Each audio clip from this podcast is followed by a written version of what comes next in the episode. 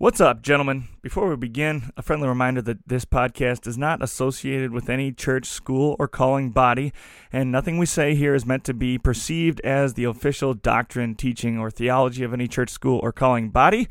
We're a bunch of dudes who love Jesus. We love talking about Jesus, and this is where we air out our thoughts, so don't take it as much more than that. I hope that this is edifying for you. Let's get started with the show. Hello, gentlemen. My name is Charlie Ungemak. I'm the founder and curator of the Gird Up podcast and all the ministry that goes along with it. We're doing all kinds of cool things now, um, and uh, we're glad that we can be a blessing to men all over the world. Well over 100,000 men across six continents have listened to this podcast and been edified by it, and that is thanks to you guys. If you guys weren't talking about it, sharing it, um, listening to it, I would not be able to reach that many men. So thank you to you guys. You're awesome. If you'd like to support the Gird Up podcast, you can do so by doing a couple different things. One, you can go online, go to the website, and uh, you could buy yourself a Gird Up t-shirt. We got um, pretty much all sizes left, though we're running out of the adult sizes. So if you want to get your hands on the adult sizes, you got to do so soon. Second, you could do is uh, you could go buy us a cup of coffee. You can do that on the website as well. Click on it. It says buy us a cup of coffee. It's a five dollar donation. Uh, goes to help us fund everything that we do here, including all the licensing and posting and things like that. Um, or if you just simply wish to make a donation, you can contact me or go on Patreon. Either of those places um, is is a, a, viable option for how you can donate to the podcast. But most importantly, guys, we need your prayers.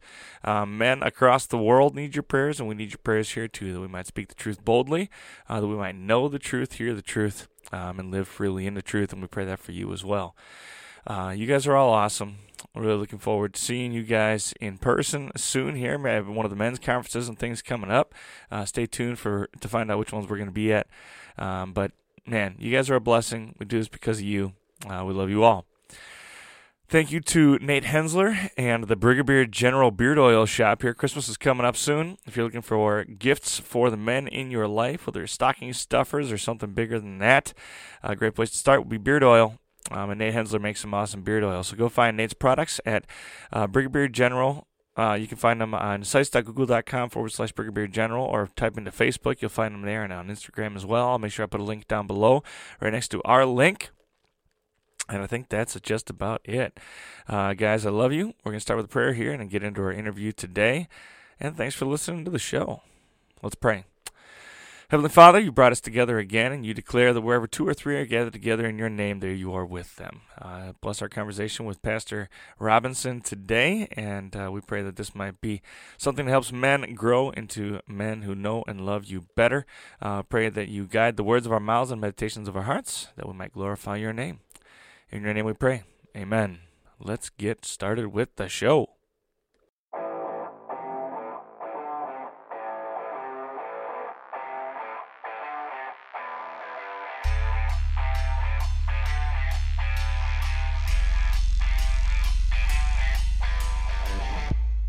You are listening to the Gird Up Podcast. This is the place where young men come to learn what it means to be a man after God's own heart. To gird up is an ancient way of preparing oneself for hard work or a battle ahead, and our work is to reclaim masculinity in the modern world and live out our calling as men of God. Here you will find a community of believers working hard to be the men that God created them to be. So roll up your sleeves, gentlemen, and gird up. It's time to get to work.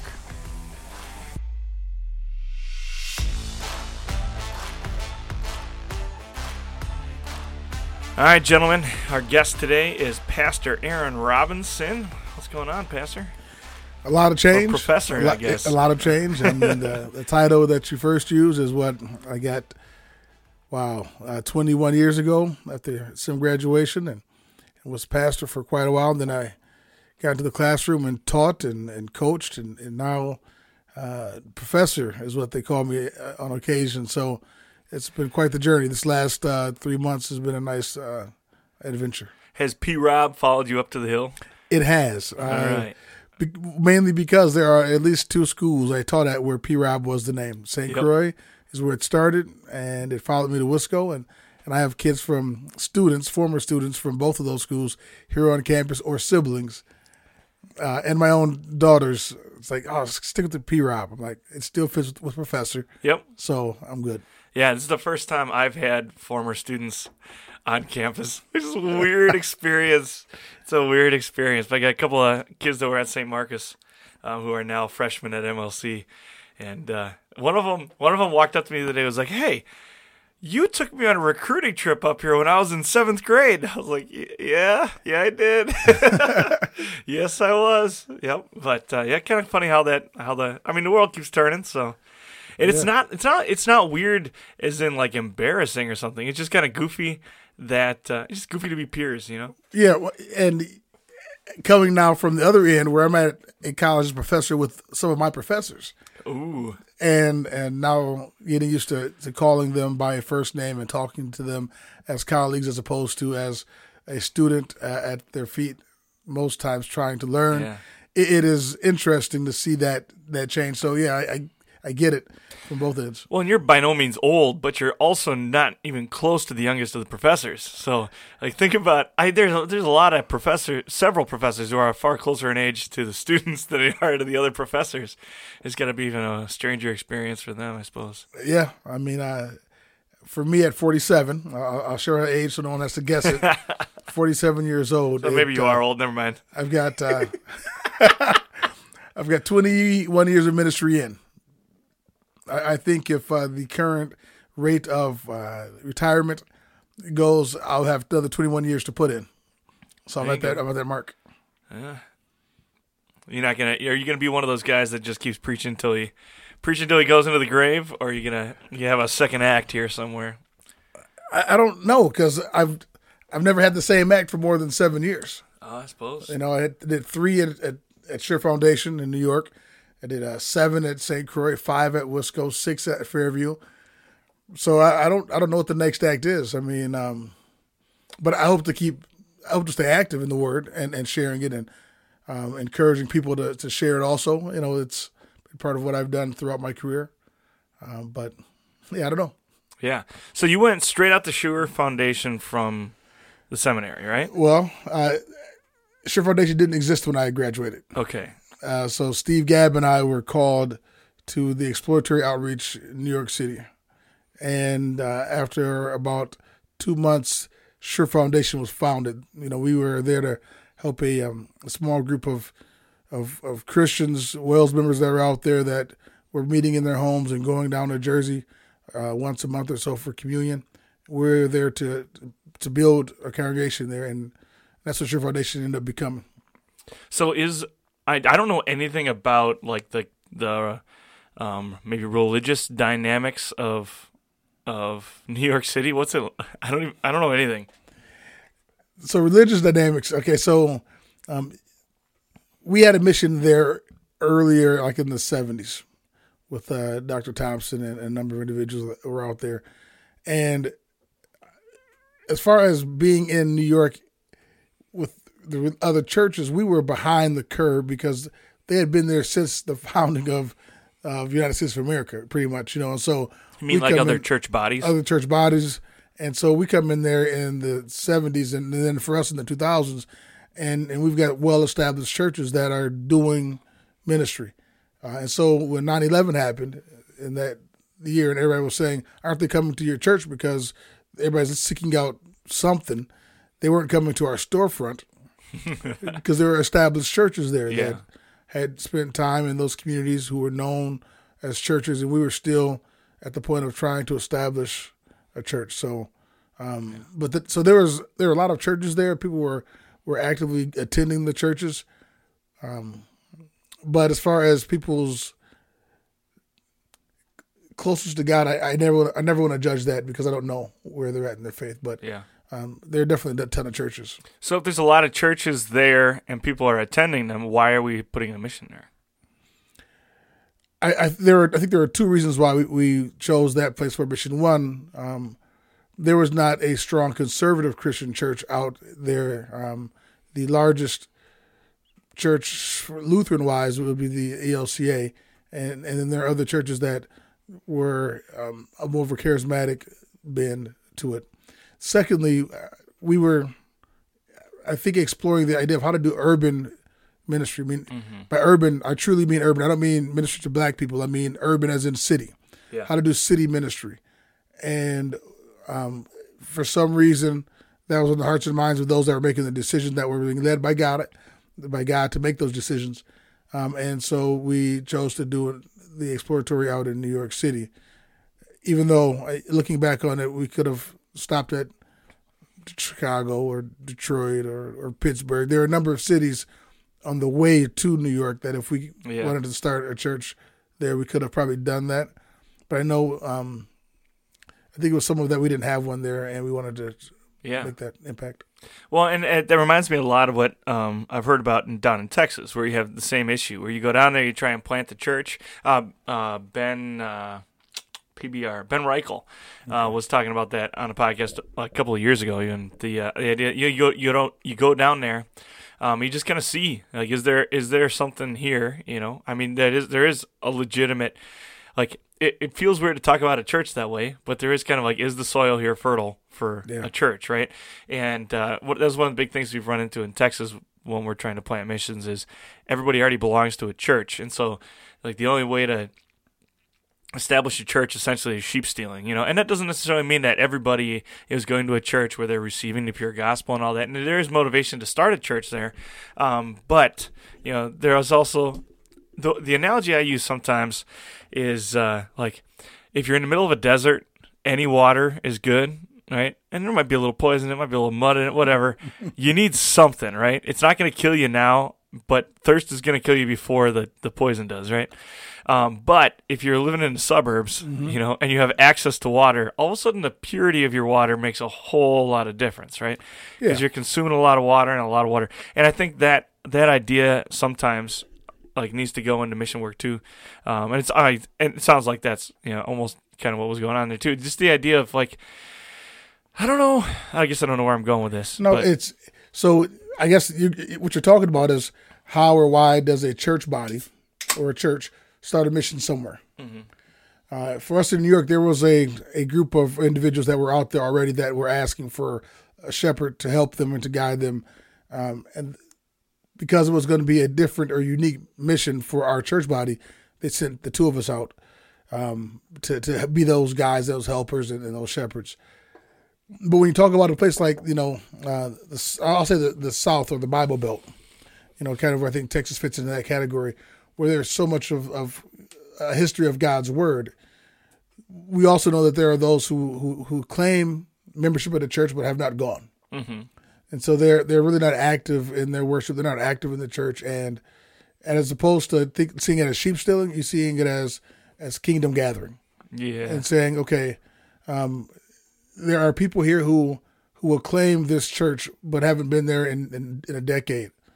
They need to hear the word of God, and, and maybe Uh, just you being there pushes them back toward their church. Yeah, where they hear the word of God.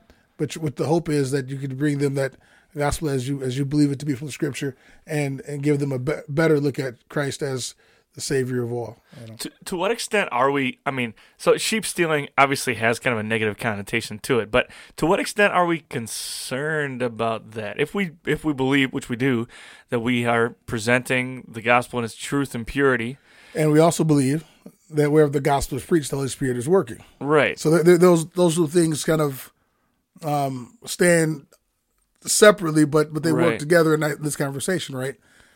Um, the, the way I I see it is that we are um, part of a larger um, effort by God to call His sheep to His pat to the pasture, um, but yet we have a way of doing it that we believe is right, and so we're going to stick to that that way.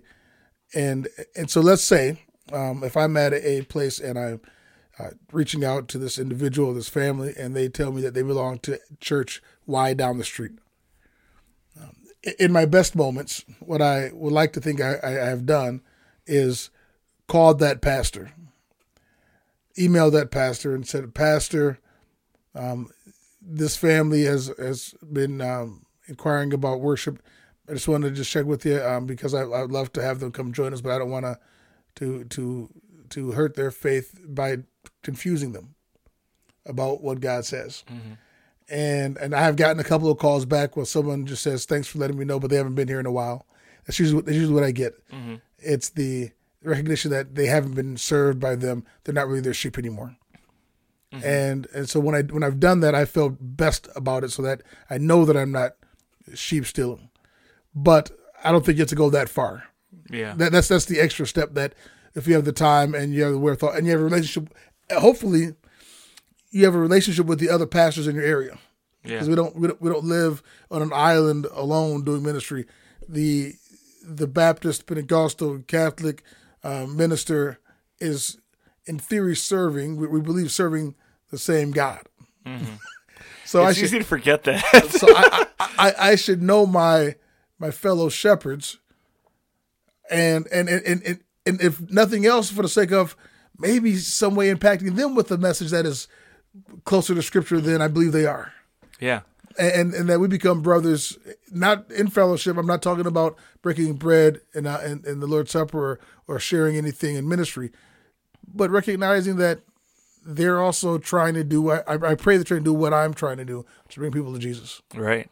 Yeah. Well, and, and there's also the dynamic, frankly, of like some people are studying the word and they look around and they say, "Yep, I'm not quite sure I'm getting the truth here," and uh, and that's a very, I think that's a different. That can't. That doesn't fit into the sheep stealing category either. I think that's. Oh boy, this probably isn't the right way to put this either, but it's kind of the loser mentality, right? Of you know, instead of what the mentality you're talking about of we're all trying to shepherd people into heaven. Um, and whether whether it's in whether the sheep is in your flock or my flock, they're headed in the same direction, right? It, hopefully. Right? Um, uh, now we you know we like we we think we're on the straightest path, you know, and and every church ought to think that. If you don't think that, Then why you that church? right? Right. Um, but so you look around, like there's, I guess what I'm saying is there's a lot of people that do look around and say, you know, hey, I'm not happy here for whatever reason, and then I start to seek out, and they don't necessarily like. It's not like it's not like selling a house. It's not like you, you know. There's a clear transfer of like, all right, this house is no longer mine, and now I'm buying a new house, you know, Right. or, or trading in a car. Like you don't like go to the to the church store and buy yourself a new church, you know. And a lot of times it's more fluid than that, and uh, you can you can look at it like you said as sheep stealing, or you can look at it as like we're putting the gospel out there and it's attracting people. Well, we, we even have that same conversation in a different way with within our own church body. Yeah, I mean, you were in Milwaukee for a good number of years. I grew up in Milwaukee, um, and I've been in- in the Twin Cities where we have a.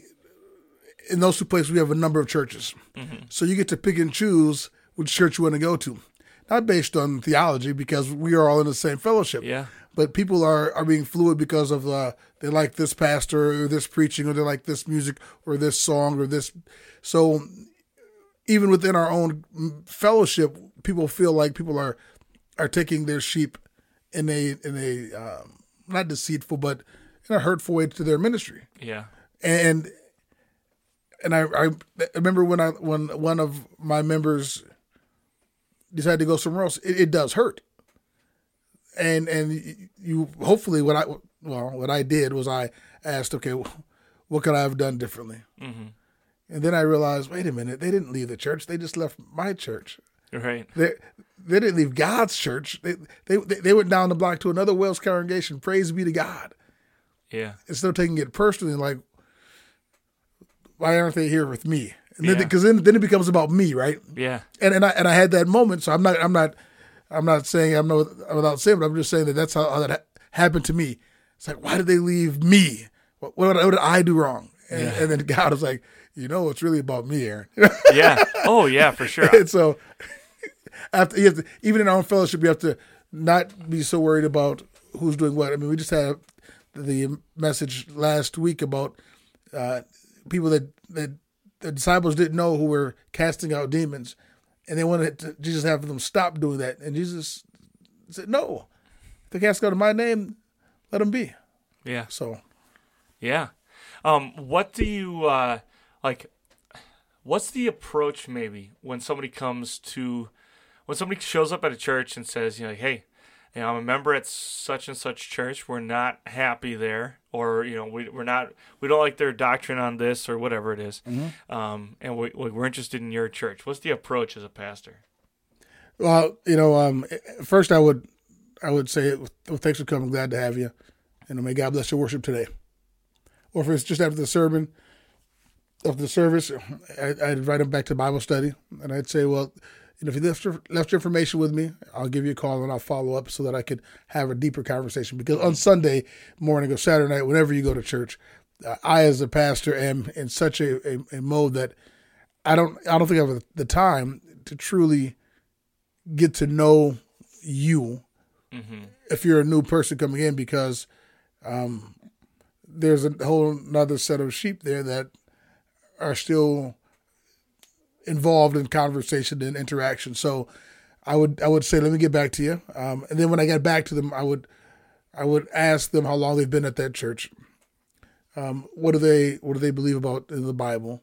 You know, I would, I would go deeper into those kind of questions, and because really what what might be happening is is that you might be getting the same problems that the last pastor had.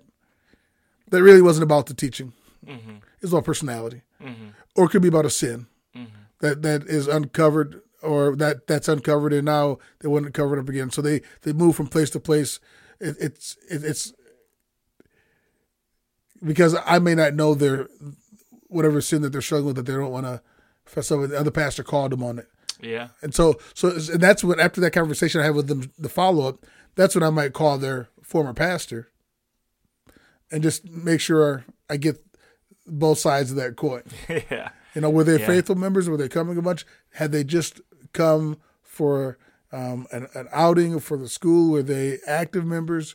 You know, um, anything that you think I should know without going into personal business, and and then say thanks for sharing, and then go from there. Just because really, the, the the part of that conversation I think is is really great is when he hears that they're being served by another church that's Christian, Yeah. because he's probably worrying, where is my sheep? Mm-hmm. and I make the phone call, hey, your sheep's over my pen. They're safe. I'm giving them the word of God. And that's that's a good call I have, Yeah. you know. And so um, I would talk to them about from that angle. And uh, and if it works out that it, there's no underlying issue that is they're trying to hide, and if they are and it's uncovered, that we can work through it. But that that they come and hear the gospel and the Holy Spirit um, leads them to fellowship with us. But that, Yeah. that may be a process. It may take a while, you know. And so you just are patient. Yeah. Yeah. Um, so when um okay, going back to the New the the Sure Foundation conversation, the uh like you grew up in Milwaukee, right? Yeah. And that's a city. is. but that's a whole lot different than New York City, right? I feel perfectly comfortable in Milwaukee, but I do not feel comfortable in New York City. What what was that transition like for you? You know, um, it was for me. It was really good. It, there was a uh, the, the hardest part was the having my, wife becoming pregnant and having our first child in a place where we had no support. you know, so Yeah. so those kind of things. I suppose with a brand new congregation, you don't even have the congregation support. Yeah, I mean, we, we there was nobody over. I think there was one woman over thirty five in the whole group. Wow. So we were all young, Yeah. and and and, the WELS or WELS VEBA for our insurance was not known in New York. So we had all those kind of first time figuring it out things. It didn't help that in the in the after uh, the aftermath of our you know getting there a year later pretty much 9/11 happens. And so you have another another wrench thrown right into the wrench of, of our lives where uh, as someone once told us I graduated, got a call, we moved. No, we got graduated, got, got a call. Uh, we got married, we moved, started a new job, and expecting our first child. That happened all within four months. Wow. Wow. So we have the, the stressors of life impacting us. So the, the idea of New York as a stressor, it was just it was just another one of you know Yeah. it was just another one of the the many that we worked through and and I like I, love people. I, I love being around people. So New York was awesome for that. And being born in '74, in the '80s, almost every rap song that I liked was from a New York artist Yeah. from LL to Rakim, you know, Run DMC, you know, all of that was out of New York. Nas, all out of New York. So Is it it wasn't Run DMC uh, Atlanta? No Run DMC is Hollis Queens, All right.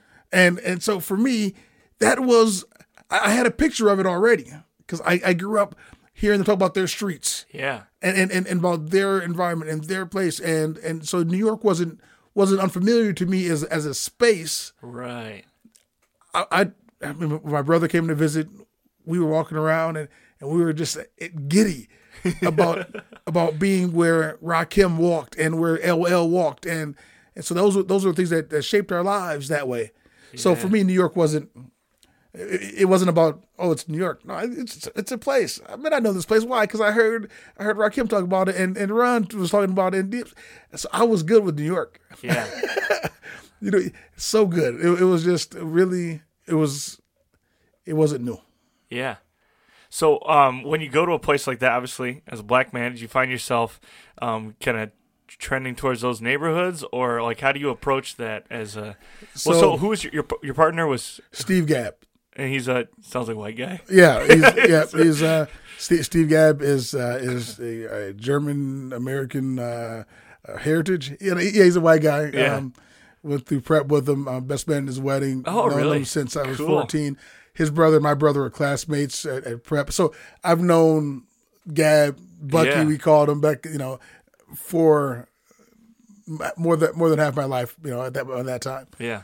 and we go out there and for me it wasn't bucky and i were talking about this uh, steve and i were talking about this as we were walking the streets of queens trying to figure out where to go Yeah. because we got there really with with no blueprint right and i had been asked a number of times about my congregation once i got out of seminary by people from the neighborhood like so when you get out of out of seminary you gonna have a black church Mm-hmm. and I, and my answer is always I'll have the church that that God gives me, right? And so I got out to New York, and so Steve and I are having that same kind of conversation, and it's really about what whoever God gives us, you know. And so when we settled and found places to live, and then we found a place to to have an office In Queens. in right? Queens, Yeah. We were surrounded by all different ethnicities, so that there was really not a minority ethnicity within that within Sure Foundation's area of Woodside, Queens. Right? It Yeah. was just so. Um, not only we didn't turn anyone away, but we didn't seek any one person out. We didn't have a goal of let's evangelize to the the black people because you're black, or to the German Americans because you're German American, or to the we went in there and said, okay, we'll put up our shingle and we will start sh- sharing the gospel, invite people to church, and and introduce ourselves to, ourselves to people, and uh, and then what we end up getting were a, a smattering of some immigrants. Right.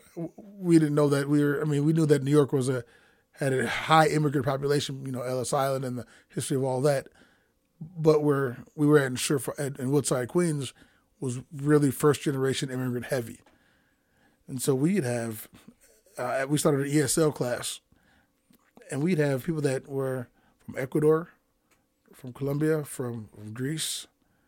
We had a, a couple from um, uh, Eastern India, all coming to. So we, we so you, you you you couldn't say, let's just focus on one. We had to figure out what was going on first, and then as we did that, we found out that you know there were just more uh, Spanish speaking immigrants because there are more Spanish speaking countries. Yeah. So the, Yeah. we, then we focused on that, and then we became a it became a bilingual service by the time I left three years later. Okay. Dude, either you speak sp- Spanish? Uh, no, neither one of us did. So um, at some point in time in the conversation about where we're heading, we we decided to go on a Spanish route just because it seemed like the right thing to do. Yeah. And there were funds to send us to Ecuador to get immersed. Oh. At the time, there was a, a third part of our our, our three headed monster, and that was uh, Indalecio Nebeker, who was um, a by that time a staff minister with us. He had been there before, kind of getting things started. Then we got there, he became staff minister. It was the three of us, Yeah. and um, and I think Bucky. I, I had a semester of of Spanish in college. Bucky had a Spanish in college probably for the whole year. And I called up a friend of mine, a classmate, you know, a fellow pastor. I said, "What do you think?" They're just thinking about sending us to to Quito. He goes, explaining me the advantage, and I forget the exact wording of what he said, but it was like something to the effect of, "What's the advantage of having one of our few black pastors go learning Spanish?" That's fair. And so, so then we sent Bucky to learn Spanish, and then Indalecio, and they learned Spanish, uh, immersed in it, and came back, and we started doing it. And so I would do the English, and then they would do the Spanish, and, Indalecio would sometimes take my sermons, and, and he would translate them as much as he needed to, and, and he would preach the Spanish part. Yeah. Uh, Carlos Lyra, uh, Jr., who's down in DSA, he was there for the, one of the last sermons that I preached because the sim had come out to do some canvassing with us and do their their learning, and so I sent them a sermon early, and I just said make it your own, and I preached a sermon, and, and he, then he preached it like by paragraph almost in Spanish. I don't know what he said, but, but I'm, I'm, sure it was scriptural. Yeah, sure sounded good, right? it's awesome. Um, so, were were there ever any like issues between cultures or anything in within Sure Foundation? No, no. Um, it was just it was people coming together just to, you know, it's, it sounds so simplistic, but the group that came to us was a group that just came to be loved. Yeah, and to be supported and encouraged, and, and you find out things like, like there's a uh, people that have degrees back home, but they can't use them here, so they're working oh, as yeah, yeah, yeah. You know, um, food service people at, at high school. They're yeah. they're doing janitorial jobs, but they have a degree and have the ability and the knowledge. But so people were just they were just humble and, and happy to be there, and and we were happy to be there to serve them. So I never saw any clashes with the ethnic groups because for most of the time that I was there, we didn't single anyone out. Yeah. You know. Yeah. So what's the difference then between not that all of our congregations in Milwaukee or, or Minneapolis have these kind of issues, but you do see that quite a bit in you know Milwaukee, even St. Louis a little bit, and and in uh, Minneapolis. Um, I mean, not even not even talking about the political realm. Just like within our churches, we do often have a bit of a culture clash. So, what's the difference between, um, you know, what's going on in, at Sure Foundation and what's going on a lot of times in other churches? Well, let's take Sure Foundation off the map for a minute because I haven't been there in, in 18 years as a servant. So it it, it uh, it's it's his own thing. But um, you asked a question about the culture clashes within uh, the the Rust Belt, yeah. really the um, the urban settings and of Milwaukee and, and Twin Cities. Well, and Milwaukee remains the most segregated city in America too. Um, yeah, so so there is uh, a joy that people have in America, and, and, for the sake of our conversation, I'll say uh, the white community um, with reaching out to foreigners overseas, you know, the missions and or or at least far away places, maybe not even even foreign. Yeah. But there is a great passion for that. That's awesome, and mm-hmm. I, and I and I thank God for that because it allows us to to to have a congregation or congregations that that support missions around the world. But within America, uh, there is a because of history and I have not put my finger on all the rest of it because it's it's too big of a project right now. But I've got to figure it out, I guess. There is an issue with how people view what African Americans do. And by African American, I mean very specifically the ancestors of slaves, not just black. Because you could be a first generation uh, American from a, a country in Africa and, and you're black and because it's foreign and there's a language difference and there's these other things and there's more of a, an allowance for oh I, I get why it's harder. I get that. I understand that. But when it comes to african americans i think that america um, is that is, seeing now that what it thought in the 80s when we were all kind of everybody's getting along was the thought that there's some underlying hurt still there. Mm-hmm. and and that hurt isn't unwarranted but it was unseen by so many people. Uh, maybe it was hidden. You know, may, maybe one of the things that um, could have been done better is to show some of the hurt, so that when it when it reached to the surface, it didn't seem so surprising. Mm-hmm. And so I, I, I so back to your question. When we see our brothers in Zambia and Malawi singing and, and praising God in their fashion, no one in our church body has a problem with that. No one says it's too charismatic or it's too much activity. and and they are they are black people doing those dances, and so it's not like it's a, it's against black. It, but, but America has this issue, and they differentiate between between black and white or African American and white so much in America that, and this is outside of our congregations to start with, you have um, black TV shows and white TV shows, black movies and, and white movies.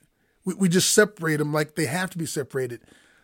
And, and, and in separating something, you usually are giving something, the, the other thing, the one that's not your thing, it's not as good as and, you may even admit that this is an opinion, but that's how it that's how it's framed. Whenever we say them or us, I'm doing what right. I'm doing because I think it's right. Otherwise, I wouldn't be doing what I'm doing. Right. And even if it isn't like a judgment of value, it's like a well, that's not for me, and this is for me kind of a thing, and it just creates that bigger and bigger divide. Right. So, so within the church, I'm bringing it back to the church.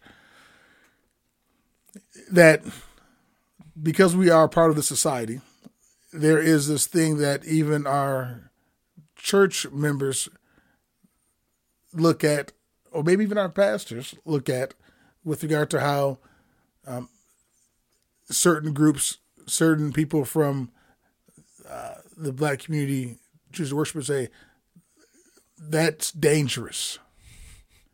It might lead to this. It, it, it doesn't seem right. And, or maybe or maybe it's just it's uncomfortable.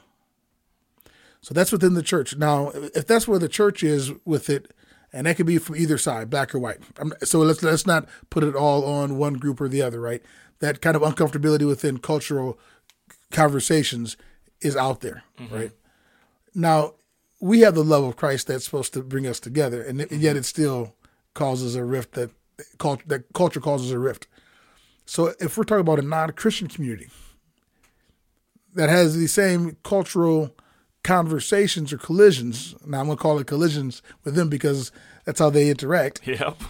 That's why you have so much of that happening in, in those communities where you have a large enough number of, of African Americans that that impact or collide with a, another large number of, of, of, white Americans. That that's where I think the clashes happen. Um, is it all the time? No. Is it everybody? No. And so I say this to you listening: if it's not you, please don't be offended. yeah. Right? It's yeah. So I'm, I'm, so I'm not I'm not saying, and I and I, I hope you didn't hear this. I'm not saying that every white person has these uncomfortable collisions. I'm saying that they're out there, and some of those uncomfortable uncomfortable collisions keep us from having better conversations with each other. And I'm not saying every black person has uncomfortable conversations, but, but so just know that if it's not you, then you don't have to feel guilty. I'm not asking you to apologize, but just know that it's out there and it's real. That some people don't like people just because it's different. Yeah. Well, and I say uh, that it's that uncomfortability is the is the thing that I think uh, you really nailed it on the head with the the idea of not being comfortable. Um, and you know, speaking from my personal experience of you know white dude coming into a 100% black um, neighborhood and congregation and school and everything. Um, like I can relate to that being uncomfortable and feeling like you don't belong and feeling like you're not, you know, at home or whatever. And I also can mm-hmm. relate to then like it almost feels like a, this isn't the wrong term, but it almost feels like an invasion. Uh, like when the culture of your church starts to change, right? Where you, you know, all of a sudden there is maybe gospel music, or you get this a lot of times with contemporary music too, where it's like, well, the young people are just taking over the church, you know? Yeah. Um, you know, or you know, like I, it took me a long time to um, appreciate gospel music. I think, and in I, I, my first at Siloah, like my first two years it was like uh, it's a it's a gospel choir song. It wasn't like a oh Jesus, a gospel choir song. It was just like a okay, you know, like I'm, I'm not gonna get much out of this yeah. music, you know. And then the second two years, like I'm singing solos in the gospel choir, you know. There's got to be a token white guy in the gospel choir anyway, but you know, but like it, it, it just takes a long time. To, it does take a long time to get used to, um, and so I, I had the blessing, I guess, of being say this this is probably an overstatement. Again, not whatever. If it offends you, get over it.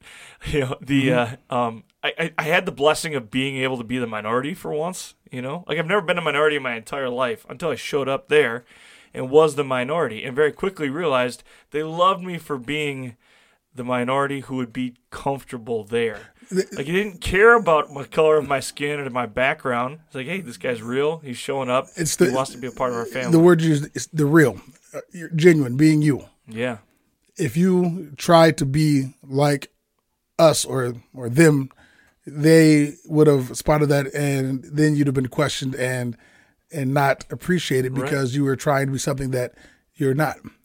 Um, in the same way, uh, I think that is something that is going to happen. Now, now here's the where the difference comes in the conversation, right? Yeah. Because at any point in time that you wanted to leave that community and go back to somewhere where you were not the minority, you could do that.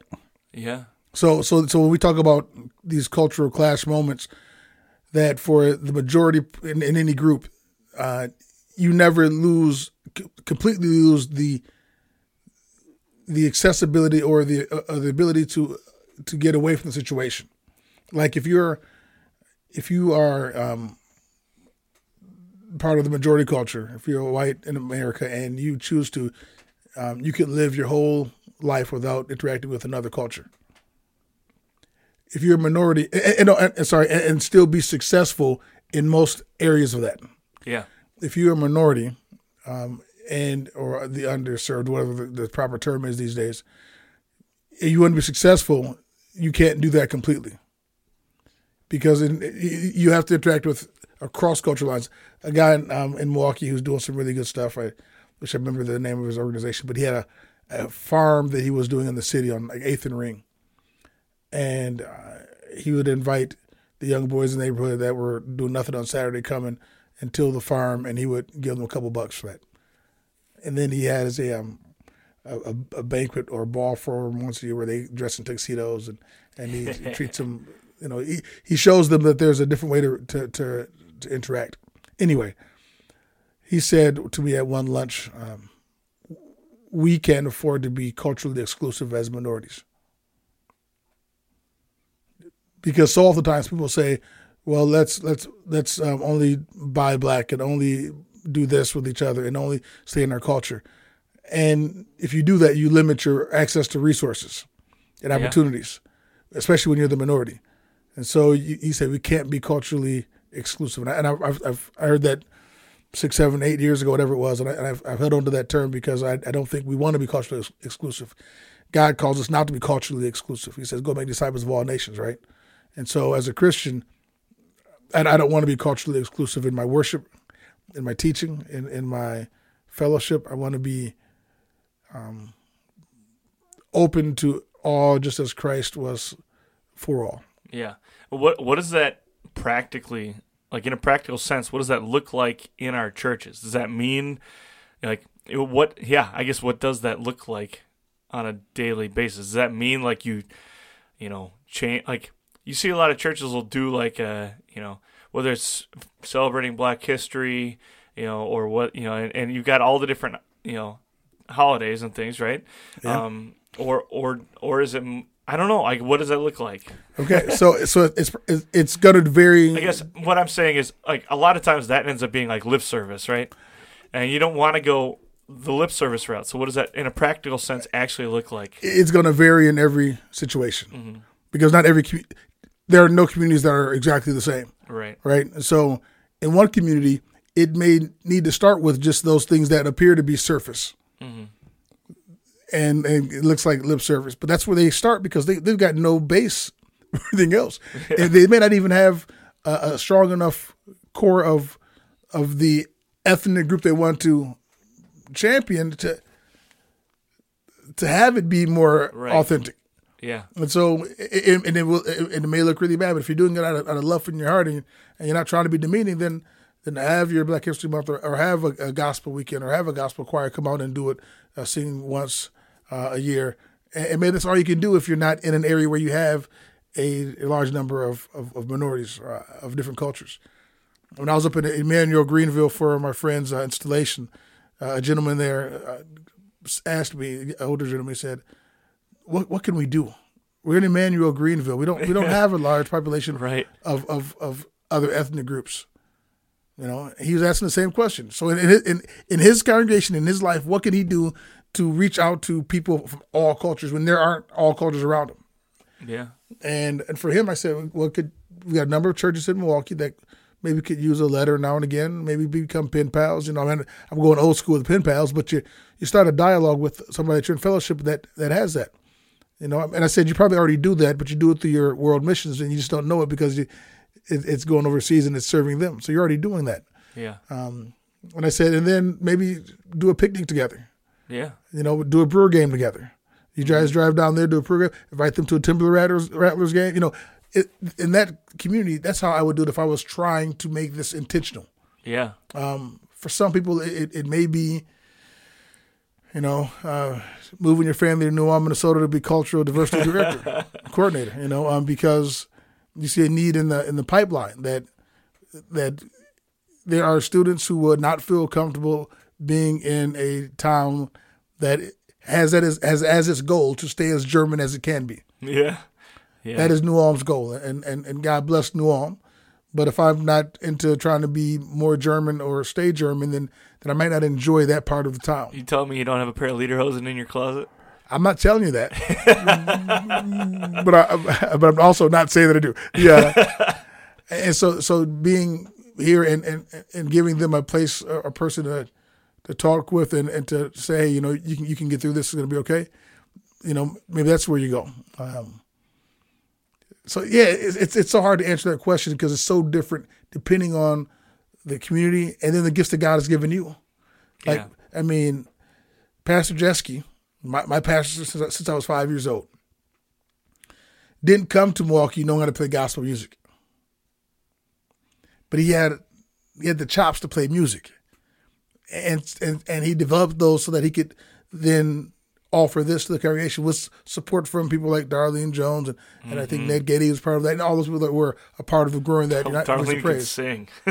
And so, so, so you have to find out what your gifts are, because my gifts aren't piano. I, I I can't become a Mark Jeske and start pounding up the piano because I want to give gospel music. That not my gift, at least not that I know of. I've not been blessed with that yet. um, so, so, so the community, and then your gifts, and then who God gives you. yeah. You know, um, there are people that have been put into congregations or around congregations that that can help them do something more than they can do themselves. Mm-hmm. And maybe they become part of the congregation. I don't know, but um, Yeah. Well, it's a reality of serving the people around you. You know, like yeah, um, like you say in New Ulm, it, it would almost be silly um, to have like a you know like a Hmong outreach program, right? Because there aren't any here. But there's a very large Hispanic population. There's a growing Black population here. Like it makes sense, you know. And so uh, there, I don't know to an to an extent. but but, but Like- so so here's the question that I've been asking in my head and heart for a while. Currently, um, the African American or the Black population in America is like fourteen percent. Yeah. and about to get if it's not, if it's not already passed over by the Hispanic community. Um, oh, I think I think his- last time I saw it was Hispanic was like 23. I think. Yeah, so so we're already second in line now. Yeah. Does does fourteen percent move the needle? Does fourteen percent direct or guide the ship? Now take that fourteen percent, and okay, that's the whole nation. Now in your own community where the church is, you've got one family or two families that are now coming in. It's going to be take time to make changes that might make them feel more comfortable because they have to first become comfortable enough to tell you what's what's going to make them more comfortable, and then the congregation has to be saying, okay, um, and, I, and I know the answer should be, well, we'll do we'll put all things to all people, but you only got a handful. Well, there's also the there's also frankly the the reality that like there's a whole lot of things that transcend culture. Um and the reason I think a lot of churches struggle with these cultural boundaries is that they don't do the things that transcend culture well. Like loving people and being welcoming and you know I, I can't remember his name. Uh, Rosenau. Rosenberg. oh, they, they, gave a talk at the leadership conference. Yeah, right. Where he's just talking about like, well, this is actually what I was thinking about earlier when you're talking about Sure Foundation. Is you know his his starting question is not like, hey, do you have a church? His starting question is, do you have a pastor who visits you? You know, and like these are like I said, these are the things that transcend culture. Like these are meeting the basic needs of people in their spiritual lives. Is like, how can I serve you? regardless of your race, regardless of your background, regardless of your socioeconomic status. How can I serve the people that are around me every single day? Now, once again, I, have heard clips of his, of his speech. I wasn't at the conference, but but he's gifted. Yeah. So his gifts impact how he does ministry. That's true. Everybody that comes out of the seminary or a seminary don't necessarily have those same gifts. That's true. And and his background is unique enough that it allows him to so so you have to put that into the, to the place of saying that's a good possibility. But when I got to New York, um, they were telling us that we should read Rick Warren's Purpose Driven Church just to get some ideas. Rick Warren started his church in a community that was being built with a space for a church to plant right there. Oh, jeez. You know what I mean? Yeah. So, so it, it, Saddleback was not not not New York City. It wasn't around in the 1800s and being built up. So it was totally different what he did. Now there's some things you learn from everybody. Hopefully, you know, yeah. you can take some of this, take some of that, but but so you got to be wary of that comparing or using someone else's way and saying I'm going to do it that way. That may not be your way.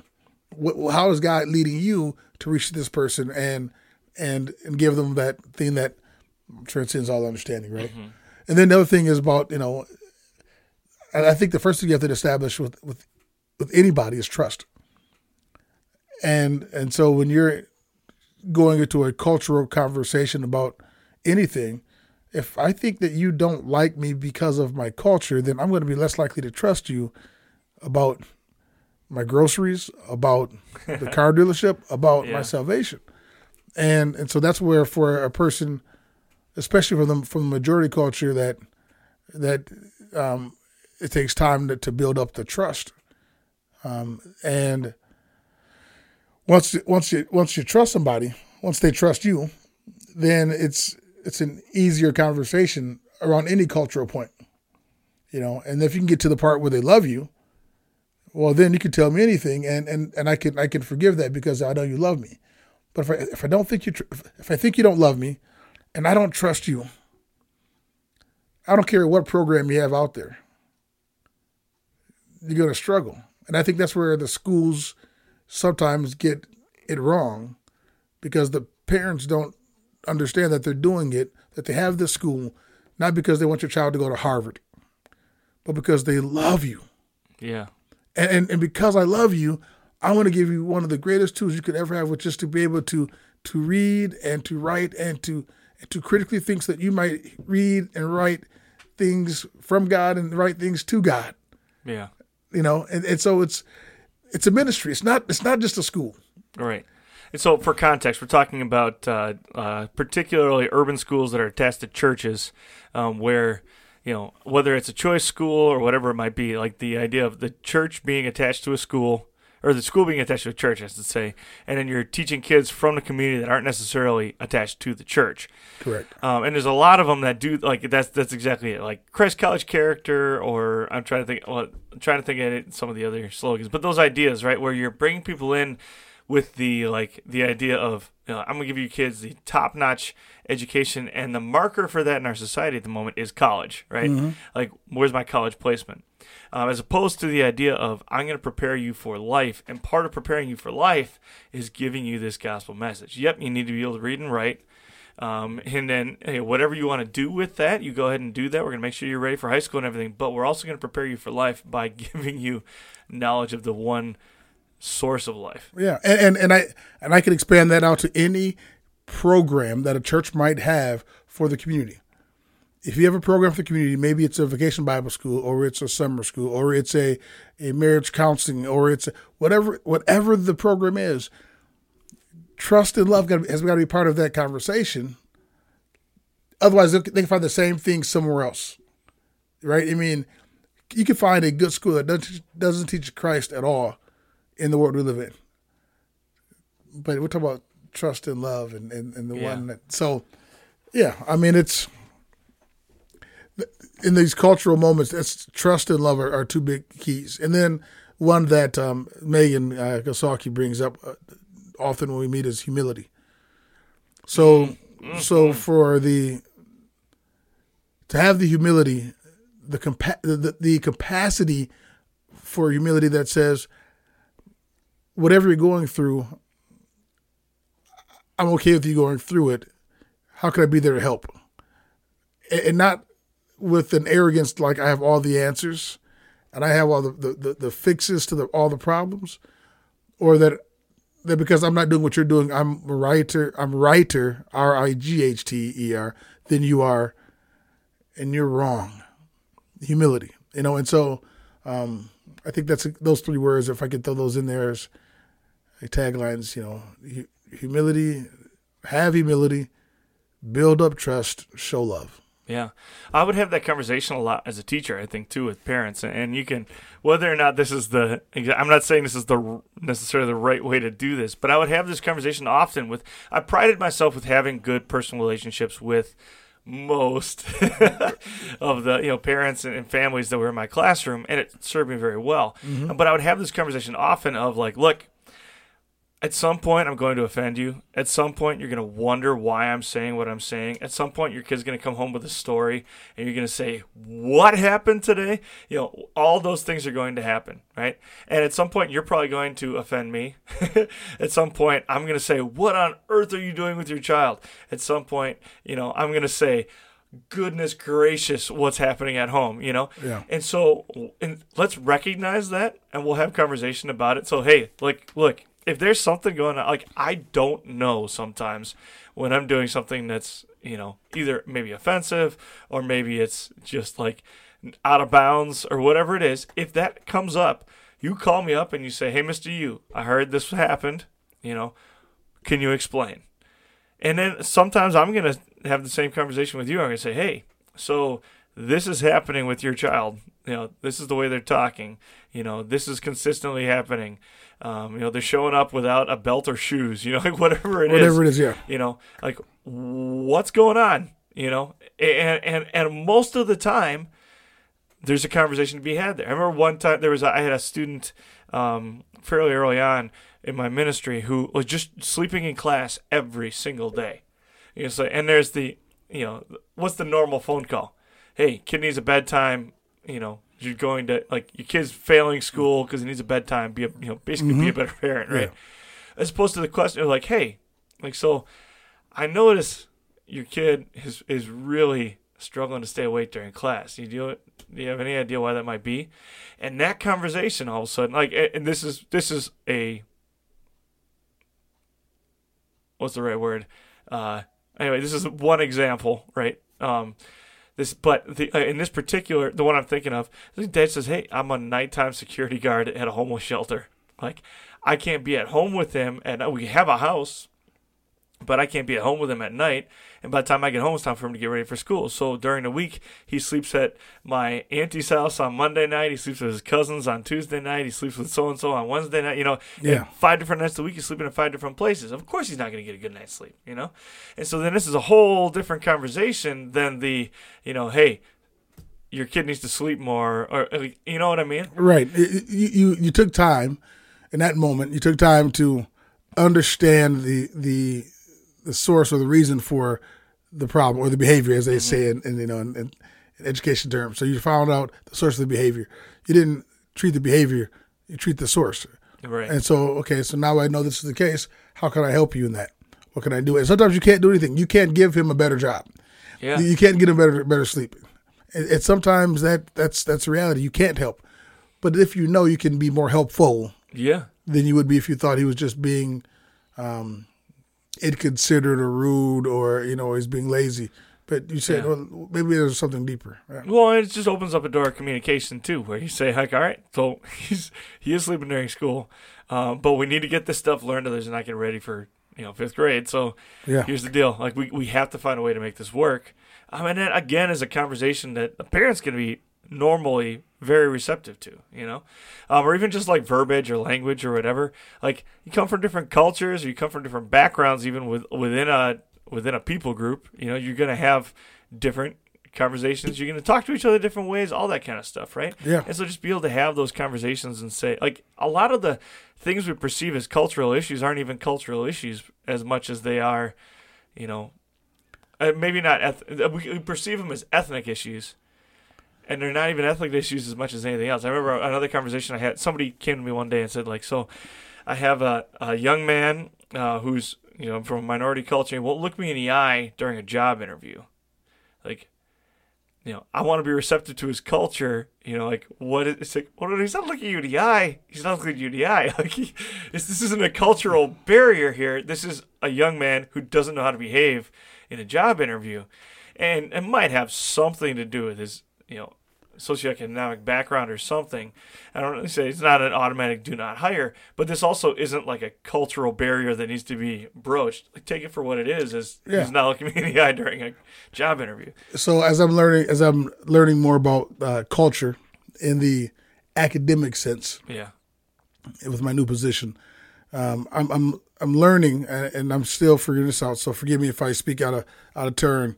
The uh, sociologists and psychologists out there listening, but but but I have a personal culture, and then there is the culture of my family, then there's the culture of my community. So so so culture is a, is a many layered thing, right? Yeah.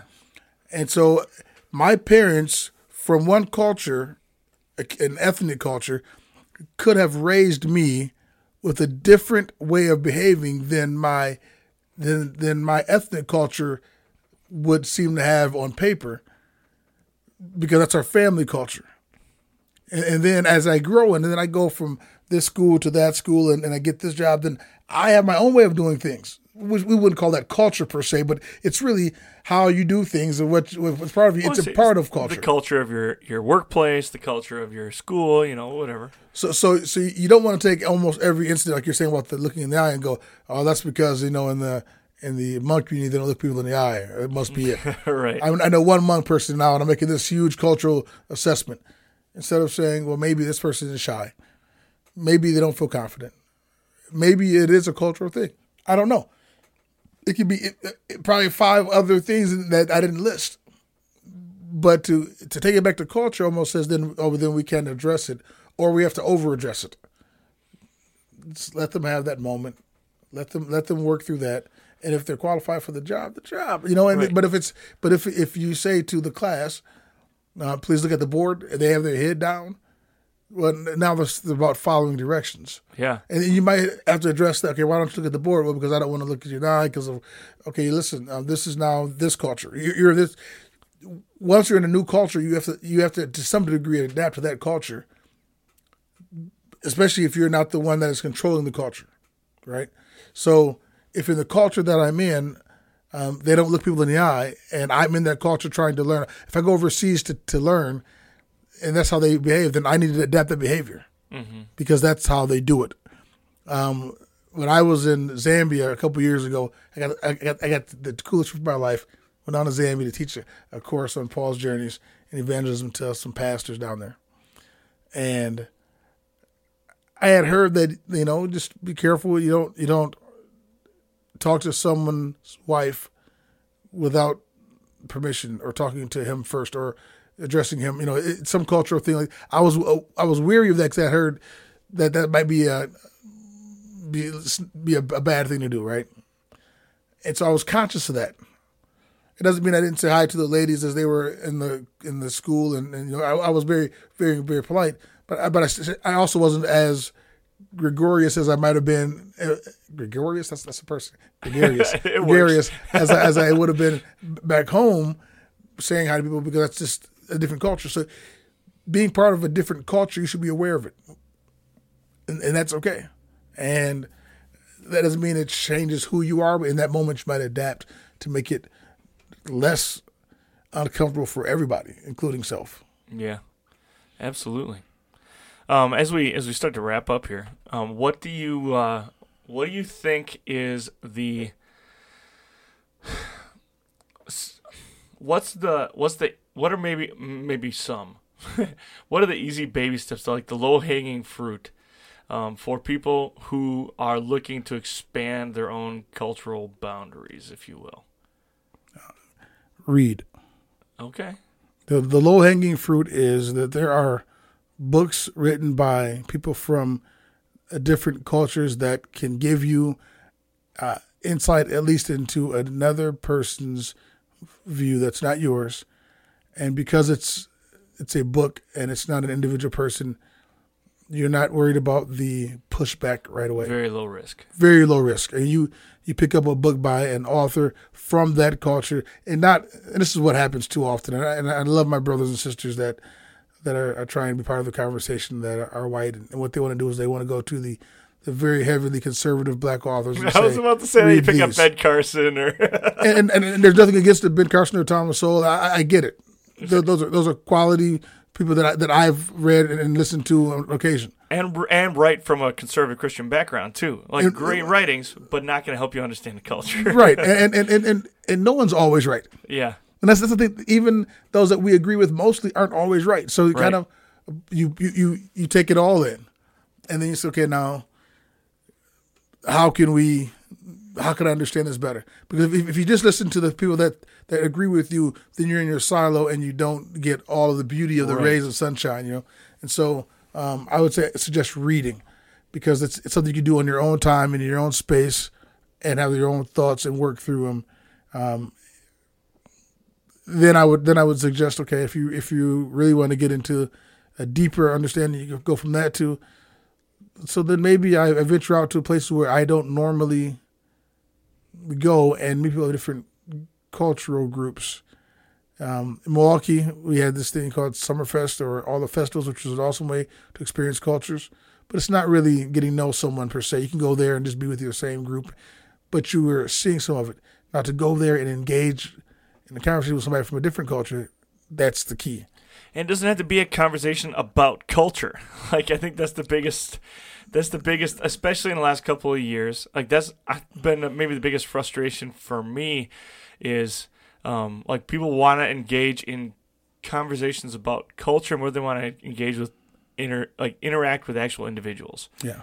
And so and because once again, if they don't trust you or think you love them, you're having a really deep conversation with someone that, that's not that you're not ready to have it with. Mm.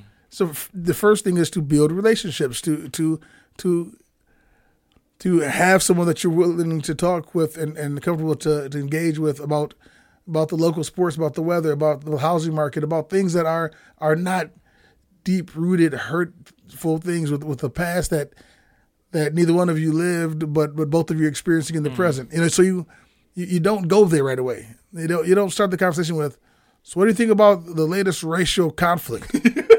that, that is, that's not how you start. Right. No, you you start. You know what did Jesus do with the woman in the well? Hey, can, can you give me some water? Mm-hmm. He didn't start with, you know, I know you got a lot of husbands and what. No, he started with the water. Could you give me some water? You know, um, it it it doesn't have to go deep right away. Mm-hmm. Build a relationship. You know, and then from there you go. Um, and then if if they're interested in being a um, a part of this in a more substantial way, more tangible way, um, I would reach out to churches in your area that you know have different ethnic groups within the church or within the community, and just ask the pastors any way that I could help in this. Um, is is it flyers? Is it coming to events? Uh, is it maybe going to church and, and, getting to experience them and not leaving your own church, but but knowing that we're in fellowship and so we can do that and it's it's okay. Mm-hmm. Um, yeah, but I, I, would yeah those are those are my baby steps. Yeah. Well, yeah, I think the other thing that you talked about earlier, which I wholeheartedly agree with, is the idea of like, especially as white folks, we love to do our foreign missions, right? But we oftentimes overlook home missions like big time and that was that was a huge uh, determining factor for me in choosing to be a teacher, even and pursuing that, was the idea of like I, I was ready to join the military, and I was I was gung ho, and I was ready to sign the papers, right?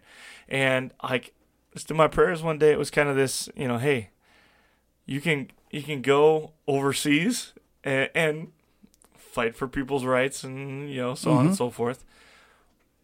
But you know, 45 minutes from home there are people who are fighting for the same opportunities. You know, you can you can you can go do that work there, or you can do that work here, and you're basically doing the same work, and you can do it either here at home in a, in a in a neighborhood that's you know within reach and close by and right here with fellow Americans, or you know you can go like a different set of tools, but you're basically doing the same work elsewhere. Um, and uh, I, I, for me, it was something I in my brain I could not justify walking away from, you know, the opportunity to do ministry or to serve. I guess is more the the way. I couldn't walk away from an opportunity to serve here to go serve somewhere far away. Yeah, like these are my brothers and sisters right here, in a city I love, in a place that I love. Why would I leave them to go serve, you know, basically the same demographic in a different continent, you know? So when I was at St. Croix, and I, I felt bad, I was trying to find his name just now. I know his first name was Corey. Um, and he worked at Bloomington Lutheran. And he used to bring students by St. Croix. And, and, and he had a heart for missions, evangelism. Um, anyway, I'm, I'm, sure he's still serving and loving up people right now. Um, but he and I would talk about this a lot about missions a lot, about about reaching lost, about serving the the, the struggling, because we are both doing high school ministry kind of. And uh, and at the time, my children were young children; they were all under the age of three, uh, a, third, a third grade, I should say, all under the age of ten, and they were watching the show called Backyardigans and and he and I sat down one day at St. Croix's cafeteria, and we we drew up this plan for backyard missions. That instead of going to someone else's neighborhood, someone else's community, someone else's country, how about we do mission work right here in our backyard? Now, I end up leaving he, you know, whatever. We never actually did backyard missions, but I think they're they're out there. People are doing them. I know Wisco does missions in the United States. They they do missions. St. Croix does. You know, we all of our high schools are, are kind of sending kids out uh, WOC does them with the United States. MLC does them through daylight. We're, we're doing some of that, but that they're still mostly being sent away from their home. Do you, do you go and give out flyers in your neighborhood? Do you, do you invite people to church in your neighborhood? Or is it only when you get on the flight and go somewhere two hours away that you can hand out flyers? And, and so part of me is just saying and reminding us God has given you a mission field whether you go full time ministry through MLC and, and, the seminary or not, God has given you a mission field wherever you're at.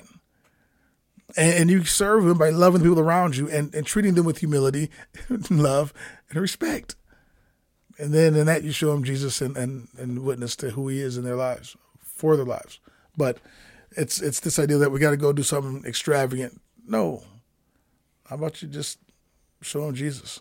Yeah.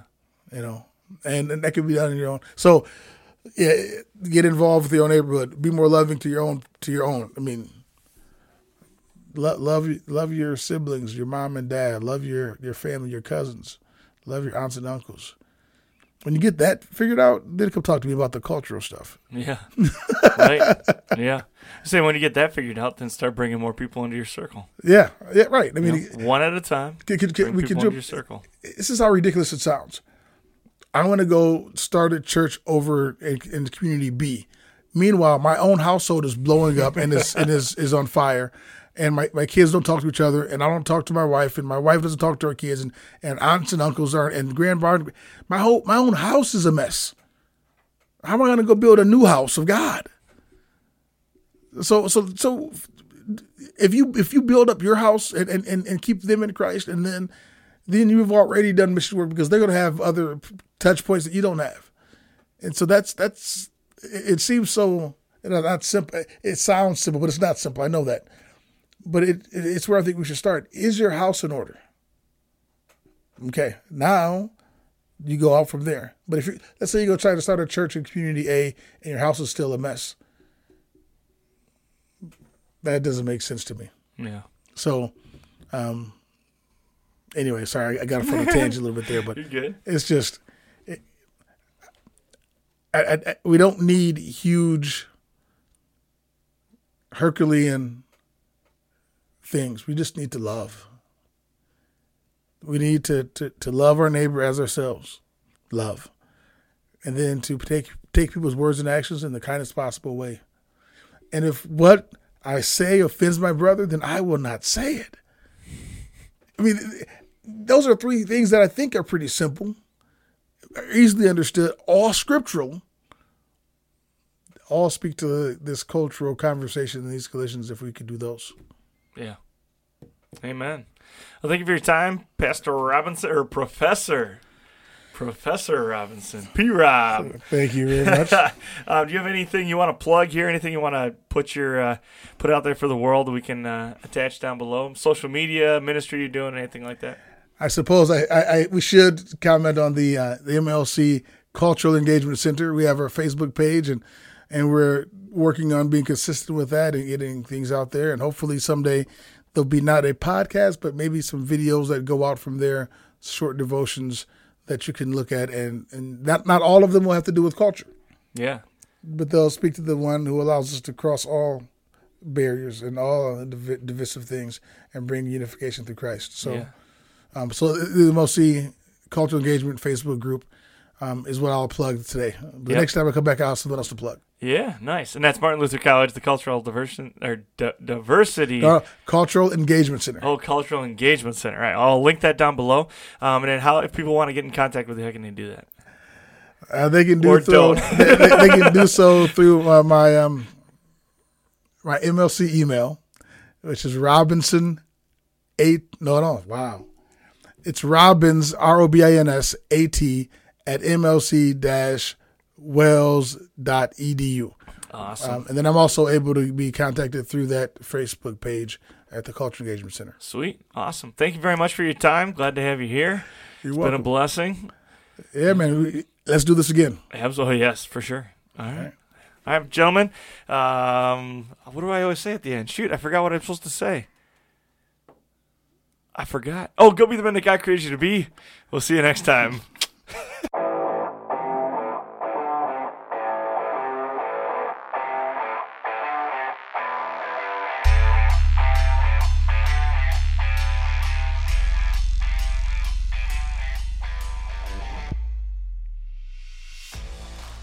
On behalf of all those involved in producing, recording, and publishing this episode, thank you for listening to the Gird Up Podcast.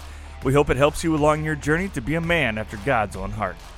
Be sure to check out the Gird Up channel on YouTube. There you will find many podcast episodes just like this one, but you will also find exclusive video content geared at helping you be the man that God created you to be by introducing you to other godly men, teaching you how to behave, study, dress, act, eat, and live like a man of God, and you'll find devotions to help you grow in faith. Please consider supporting Gird Up Ministries by donating on Patreon, shopping in the online store at girdupministries.com, or by making a $5 cup of coffee donation at girdupministries.com. Those donations help us make more great content just like this for young men just like you.